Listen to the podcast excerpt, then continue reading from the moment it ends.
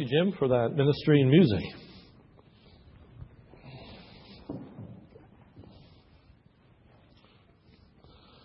What would you think if I told you this morning that I knew God's will for each of your lives? That I could declare it with great clarity this morning. Would you want to know it? Would you really want to know what God's will is for your life? And if you did want to know, what would you do with that information? Would it be a kind of a curiosity, like reading a fortune cookie? And, uh, oh, that's nice. This is God's will for my life. Or would it shape and, and mold your decision making process that you would decide that you were going to submit and seek to fulfill that will of God for His honor and glory? Well, it just so happens that I'm able to do just that.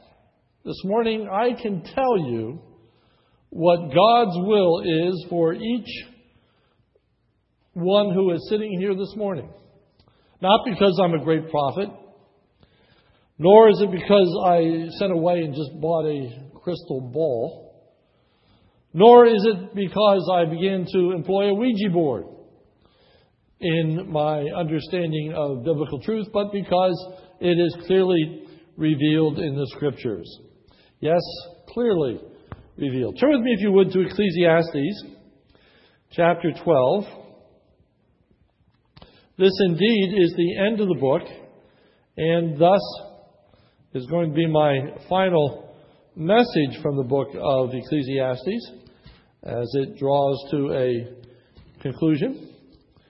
And this morning is a wonderful conclusion to the book, as we shall see.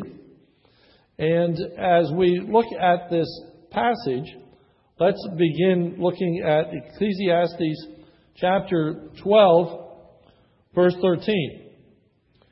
The conclusion, when all has been heard, is fear God, keep his commandments, because this applies to every person. So, what is God's will? Answer it is to fear God and to keep His commandments. That's what God wants from each and every one of us who have gathered here this morning. He declares that He wants us to fear God and to keep His commandments. So this morning I'm going to look at the who, what, where, when, why, and how of fearing God. The who, what, where, when, why, and how of fearing God. So, first of all, the who. Who should fear God? And the answer is every single individual. Notice Ecclesiastes 12:13. The conclusion when all has been heard is fear God and keep his commandments because and now these words this applies to every person. This applies to every person. Rarely do you find a portion of Scripture that applies to everyone. Usually, there are some people in the congregation that immediately address their, their needs, their concerns, and someone else perhaps not as much. But here we find that this applies to every person. No matter who we are, male, female, young, old. No matter what our career choice is. No matter what your occupation. No matter what your career goal. No matter what your economic position. No matter what your social condition is, no matter what your relationships are, whatever situation you find yourself in today, the one thing that God wants from you is to fear Him and to keep His commandments without exception. fear God, and keep His commandments. So, what should each of us do? Answer Fear God. Franklin Delano Roosevelt said those very famous words in his first inaugural speech We have nothing to fear but fear itself. We have nothing to fear but fear itself. The truth is that we have no one to fear but God Himself. God is to be feared. God is to be feared. Feared is not a synonym for love. Yes, God is to be loved. We're to love God with all our hearts and all our soul and all our mind. But fearing God is different from loving God. Fearing God, at the very least, is having a great reverence for God. At the very least. And on the far end, it is to tremble and quake before God.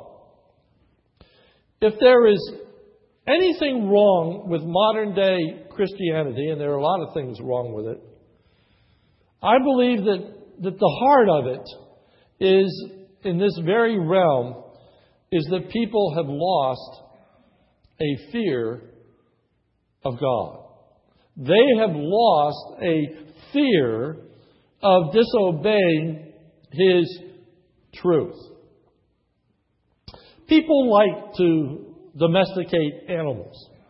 And so sometimes they do things to tame them and to make them a little less ferocious or a little less dangerous. So if you have a cat, you may declaw the cat. Some people like to make skunks a pet, and usually those individuals remove the scent glands so they can't spray them and uh, create that hideous odor, and so they become this docile, nice, tamed animal. We think that we can tame animals. Roy Horn of Siegfried and Roy, that uh, famous magician and also uh, tiger lion, uh, lion taming act, was mauled by one of the tigers that he thought he had tamed. He had been around this tiger many, many times on many occasions. But in one incident, instance, one show out in Las Vegas, this tiger attacked him, bit him in the neck, and drug him around the stage like he was a doll. And eventually the tiger drug him behind the curtain, and then all kinds of people uh, descended in order to rescue him. He was taken to the hospital, lost a great deal of blood, did survive, but was partially paralyzed and hasn't been in a lion cage since. Since. Saw a documentary about people who like to be around poisonous snakes.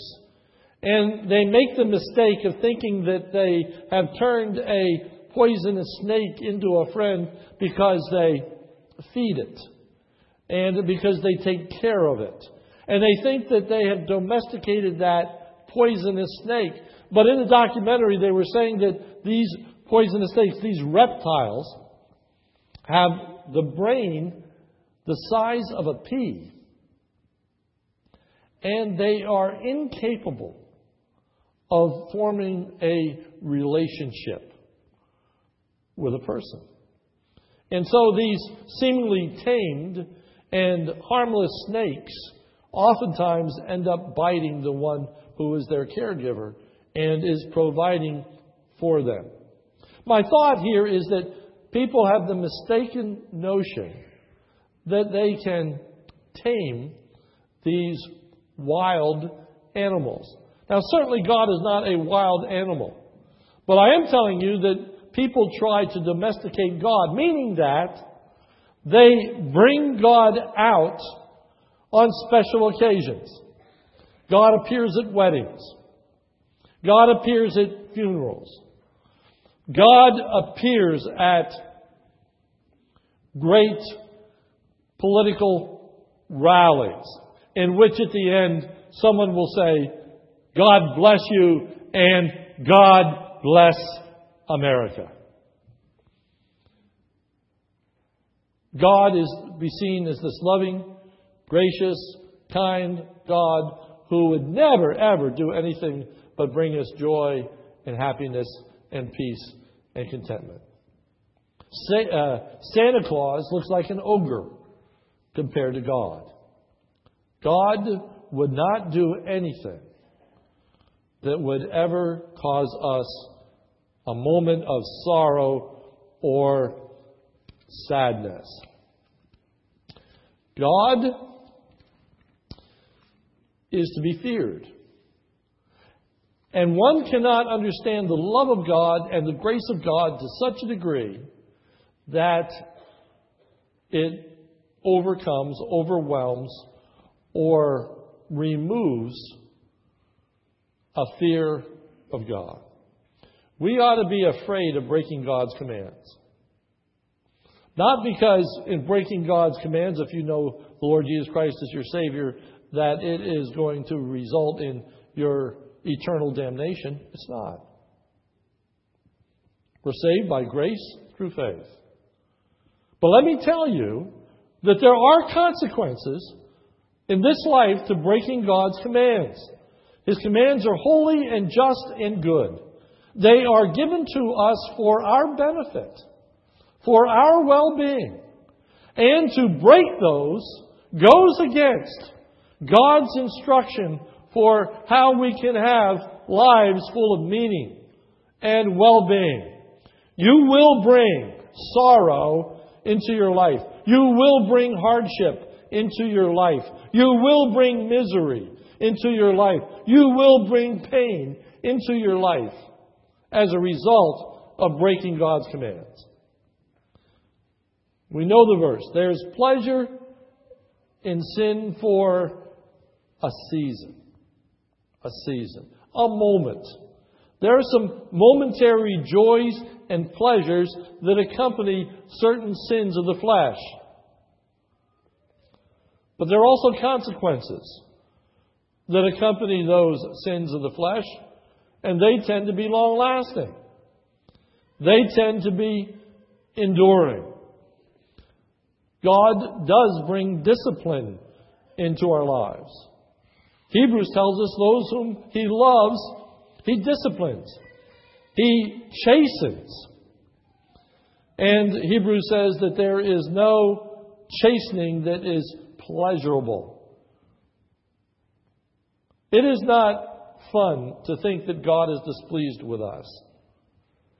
It is not a joy and a delight to go through a period of time in which God is dealing with us in order to bring us to a place of repentance and bring us back to Himself. God is to be feared.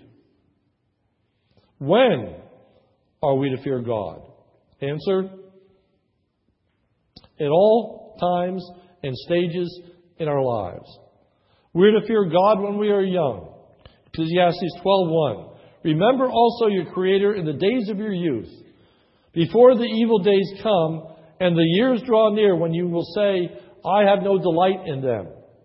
Remember God before the days come in which now you are having to deal with the consequences of sinful choices. It's wonderful to experience God's grace, and it's terrific to experience God's mercy. But how much better would it be not to have sinned in the first place? Not to be in a place now of harm and of difficulty and of anguish as a result of having made bad choices. We're to fear God when we are old. Ecclesiastes 11:8 says, "Indeed, if a man should live many days, let him rejoice in them all. And let him remember the days of darkness, for they shall be many. Everything that is to come will be futility. So we are to live our lives in such a way that at every point in time in our lives, we are going to experience joy and pleasure and happiness as a result of having feared and obeying God. So, where are we to fear God? Answer in every situation in our life. Solomon was a very wise man and sought to pass on that knowledge, verse 9. In addition to being a wise man, the preacher also taught the people knowledge, and he pondered, searched out, and arranged many proverbs. Solomon was incredibly wise, and he spoke about many things because he wanted to, pass that knowledge on to other people. Listen to the description of 1 Kings. 1 Kings 4:32. He that is Solomon spoke 3,000 proverbs. So obviously we're talking about a lot more than what is contained in the scriptures. There are the book of Proverbs, but they are not 3,000 long. There are Proverbs in Ecclesiastes, but that's not 3,000. Beyond what is in the Bible, Solomon spoke 3,000 Proverbs, wrote 1,005 songs, and it says he spoke of trees from the cedar that is in Lebanon, even to the hyssop that grows on the wall. He spoke also of animals and birds and creeping things and fish. And men came from all peoples to hear the wisdom of Solomon from all the kings of the earth who had heard of his wisdom. So when we talk about the wisdom of Solomon, Solomon knew a great deal about a plethora of things. He could wax eloquently about zoology. He can tell you about birds. He can tell you about reptiles. He can, he could tell you about mammals. He can, he could tell you about all of the, the beasts of the field. He can talk to you about trees. He can talk to you about science. He can talk to you about any area of life. And Ecclesiastes 12:10 says the preacher sought to find delightful words and to write words of truth correctly. For he says the words of wise men are like goads, and masters of those collections are like well driven nails. They are given by one shepherd. In Ecclesiastes 12:12, Solomon gives this caution. But beyond this, my son, be warned. The writing of many books is endless, and excessive devotion to books is wearing to the body. The writing of many books is endless. Books continually are written. I said to a few people this week, I marveled when I went to um, Williamsburg, Virginia, and I went to the, the home of the person who was the founding president of uh, William and Mary College, and I saw his office, his study, and in that study was a bookcase that was about three feet wide and about four feet high, filled with books. And I said to the interpreter, Is this a sample of his library? And they said, No, this was his library. Uh, this is what he had to know in order to be the president of the college and to teach law and everything else. My, how things have changed. Even in Solomon's day, he said there is no end of reading of books. There is no end. I have a personal library. My library in my office is about 4,000 books. I've got another 3,000 books on computer. I've got 7,000 books. 7,000 books. And uh, I've been asked by some of our young pastors to write a blog and uh, be critiquing books. And I said, thanks, but no thanks. I'm not a blogging kind of, of person. Then I was contacted by our denominational uh, magazine, One Voice. When it first started up, they said, We'd like you to do a monthly critique of books. Would you be willing to do a section? I said, No, I wouldn't. Thank you very much. Uh, don't want to do that. Uh, there's place for that. I just had a person email me this week, one of our pastors that's doing a series, and said, uh, Give me some books that you would recommend uh, to study for this series. There's a place. There's a place for other books.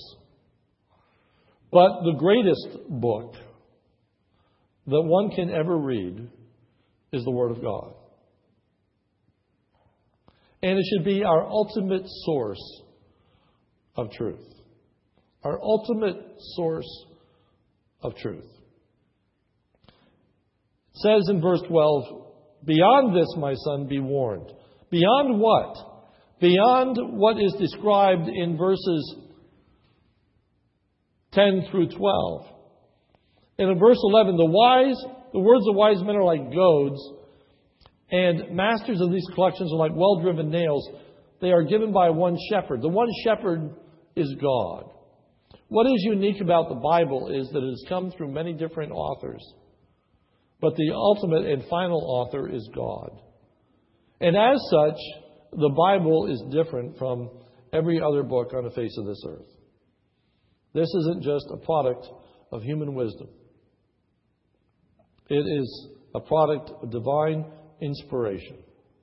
And as such, it is like well driven nails, which means you can count on it, you can rely on it, you can hang things on it, and it won't fail you. It is reliable, it is trustworthy. The Bible is unique for it alone is reliable and trustworthy. Now we have to read other things, and it's good to read other things. But nothing should compare with the Word of God. Nothing should compare with the Word of God. One of my favorite devotional writers is A.W. Tozer. And A.W. Tozer defines a good book as a good book is one that causes you to put it down and pick up the Bible. It is one that causes you to see the value and the worth of Scripture that drives you to read the Bible more. Good books amplify and make the Bible known more and more. Well, we live in a day and age where there are a plethora of works. And there are so many so many books that you can read on an endless number of subjects. How to books on relationship, on leadership, on love, on business, on particular issues, divorce, celibacy, homosexuality, and on and on and on and on and on and on and on and on and on and on and on and on and on and on and on. And many times, those books don't bring a greater elucidation or illumination of the Scriptures, but rather that they contradict the Scriptures. You want to know truth? Here it is. You want to know how you should live your life? Do you want to know how you should rear your children? Do you want to know how you should relate to your husband, to your wife? Do you know how you should be a good civic citizen? Do you want to know how to prioritize your life in making decisions? It's in the Word of God. And Solomon cautions those that would come after him, saying, There are an endless number of books out there that are going to give you advice about living your life. Solomon says, bottom line, final conclusion, when it's all said and done and he's examined everything, he says, Here it is. Fear God and keep his commandments. If you do that, you are going to live your life in the most God honoring and pleasing way that you possibly can. People worry about knowing the will of God. Listen to a very simplistic but yet profound statement. If every day you are doing the will of God as it is revealed in His Word, as you obey His commands and fear Him, when you are done in life, you will have fulfilled God's will.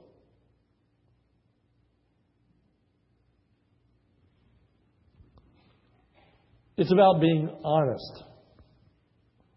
It's about being forthright. It's about being a person of integrity, being a person of truth.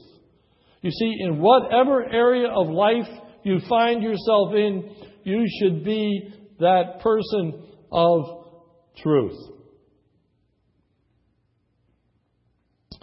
So, how are we to fear God? Answer by obeying His commands.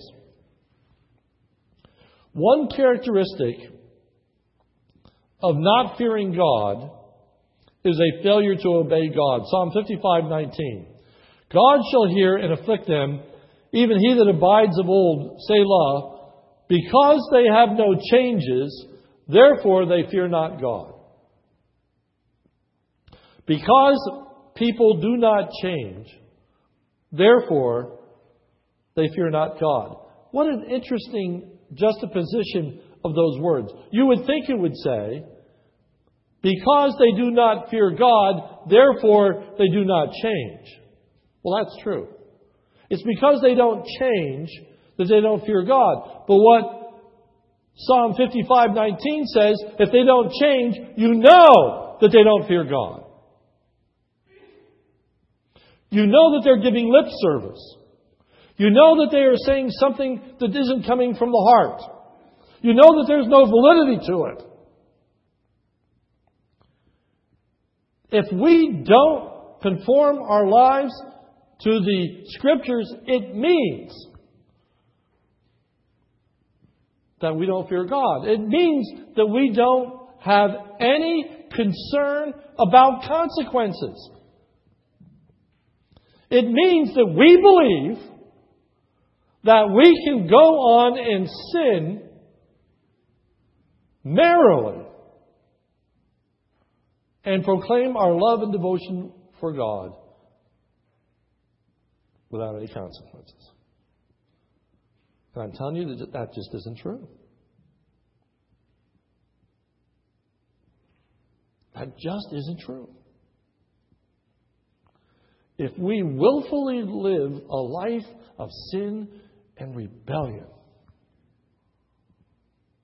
it angers God, it displeases God, and we are going to make a wreck of our lives and have untold numbers of regrets and sorrows and heartaches. We need to fear God. So, the ultimate characteristic of fearing God is obeying God. Turn with me to Joshua chapter 1. Joshua chapter 1.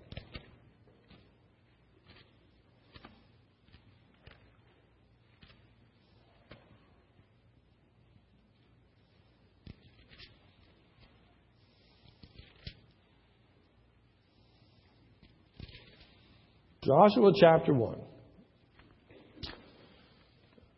And there may be somebody sitting here thinking, isn't this an Old Testament concept? Isn't this Old Testament, isn't this under the law? Isn't this before grace? You're talking about fearing God. And then New Testament, we love God and we serve Him because we love Him. Well, the answer is both. We serve God because we love Him and we serve God because we fear Him. And look with me at Joshua chapter 1.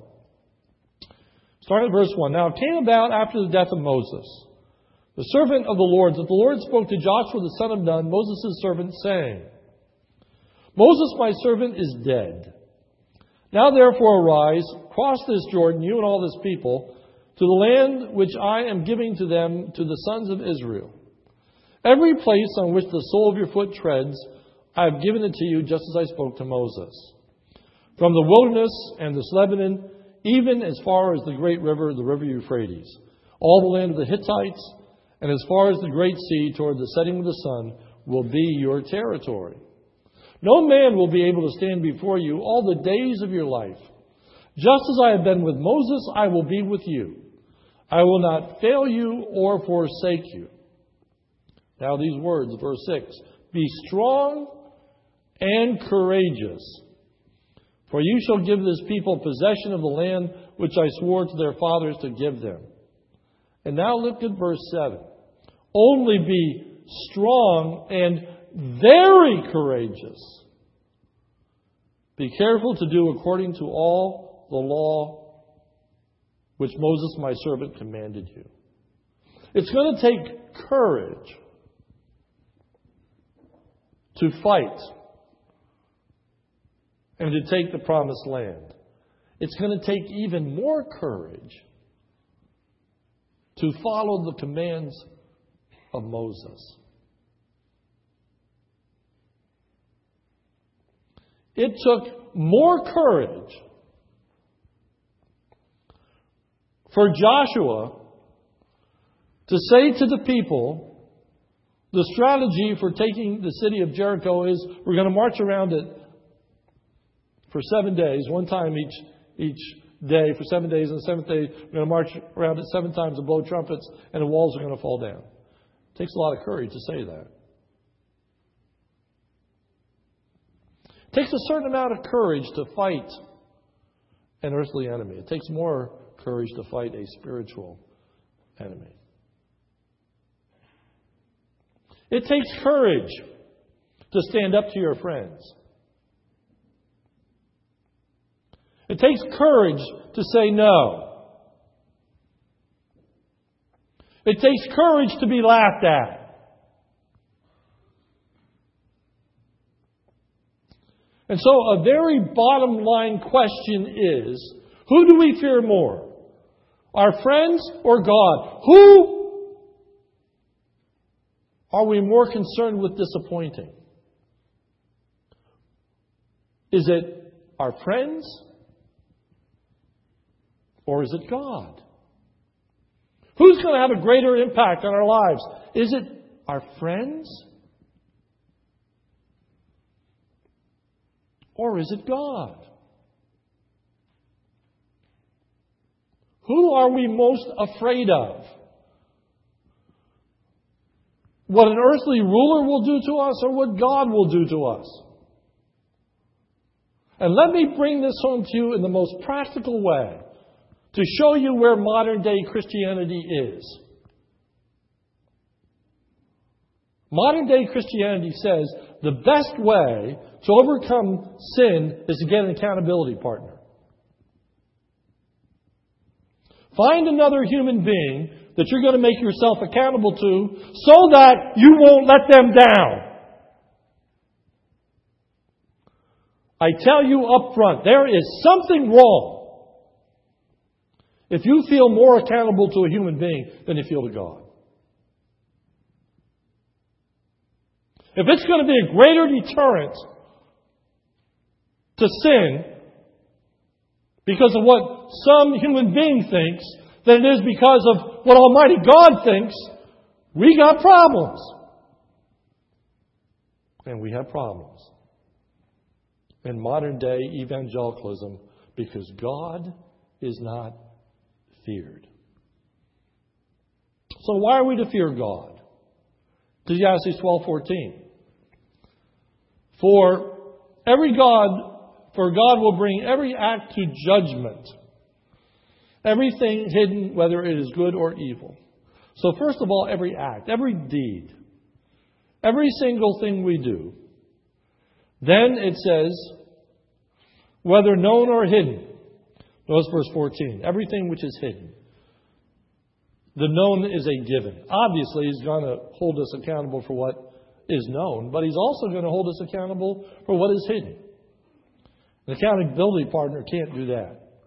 Accountability partner can only hold you accountable for what you reveal. Accountability partner doesn't know what you do in your secret place, what you don't tell them, what you don't want to include them in. Only God can do that. But He does.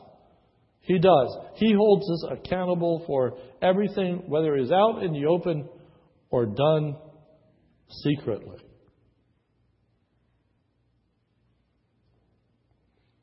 So many times, Christians are accused of being hypocrites. Why? Because they are something publicly that they aren't privately. And why are Christians something publicly that they aren't privately? Because they're afraid of their reputation. They're afraid of what people will think. They're afraid of how people will judge them. And so they put on a good face publicly to satisfy people, and privately then, they are anything they want to be because who's going to know? Who's going to be aware? Who's going to find out? But you see, God is aware of what we do both publicly and privately. And that isn't just a negative. Notice verse 14. Whether it is good or evil. Whether it is good or evil. Many times we just think about the evil. But there are many good things that we do that nobody knows anything about. Maybe you helped someone. Maybe you gave somebody some money that was in need. Maybe you wrote a letter. Maybe you rebuked someone. Whatever the case may be, there, there are a lot of things that we do in life that nobody knows anything about. And if we're not careful, we can grow weary in well doing. If we don't get any recognition, if we don't get any reward, if we don't get any pat on the back, if nobody says, thanks for your work, thanks for your labor, have you ever been discouraged because nobody ever thanked you? Have you ever been upset because you were overlooked in the good that you have done? Have you ever gotten to the place where you said, I can't understand why people don't see? God sees. God rewards. God blesses. God approves.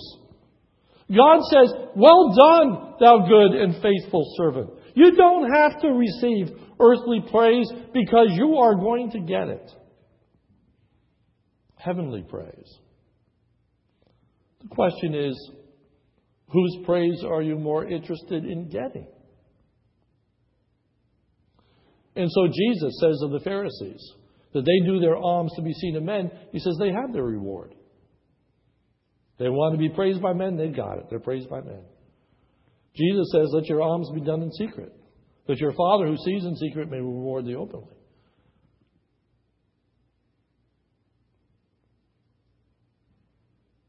Who do you want to receive praise from?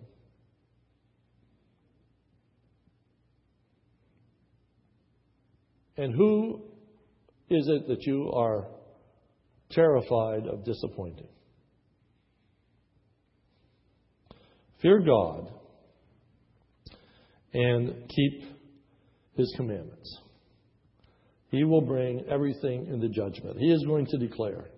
He is going to make known. He is going to say, Well done, or He is going to find displeasure with us. Paul says, knowing the fear of the Lord, I persuade men. Paul was concerned that God would be displeased with his actions. They are two sides of the same coin love and fear. It's because we love God that we fear God. I remember as a teenager, I loved my father very much. And I was very concerned with disappointing him. There were two times in my life when my father looked me in my eye and said, I am very disappointed in you. Twice. It's 40 years ago, and I can remember what it was like yesterday. I didn't want to disappoint him. We shouldn't want to disappoint God because we love Him. And it should create a great fear in us because it is possible to disappoint Him. It's possible to displease Him. And so, our one goal in life, no matter what age we are, this doesn't have to be applied when you're 25. If you're six years old this morning, it applies to you. You don't have to wait till you get older. And you're not so old that you can't do it any longer. Doesn't matter if you're rich, it doesn't matter if you're poor, it doesn't matter if you have a job, if you don't have a job, it doesn't matter if you're a homemaker or you work outside the home. It just doesn't matter. Bottom line, each of us, let us fear God and keep His commandments. For that is the whole duty of the Christian life. Let's pray. Our Father, Help us to fear you in the right sense of that word. O oh Lord, may we not hold anyone more dear, more precious than you. May we not see anyone as more powerful or more important than you. O oh God, may you occupy the first place in our life that you so richly deserve. And, O oh Lord, give us a healthy fear of going against your will. May we realize that in your love, you have told us what is best. You have told us what is right. And so to break your law, we are, in fact, choosing a lifestyle that is going to bring us harm and misery. You are not a God who is denying us pleasure and joy. You are a God who is protecting us. May we see, even as Adam and Eve failed to see, that when they could not eat from the tree of the knowledge of good and evil, it was for their well being and protection. And oh, what misery and heartache entered their lives and others when they failed to obey the simple command not to eat of the fruit of the tree of the knowledge of good and evil. Oh Lord, help us to understand, help us to have our eyes opened. That, Lord, when you say, Thou shalt not, it's not to deprive us, it's to bless us. Oh Lord, help us to obey your commandments. Give us a healthy understanding of grace and mercy and love. For it's in Jesus' name we pray. Amen.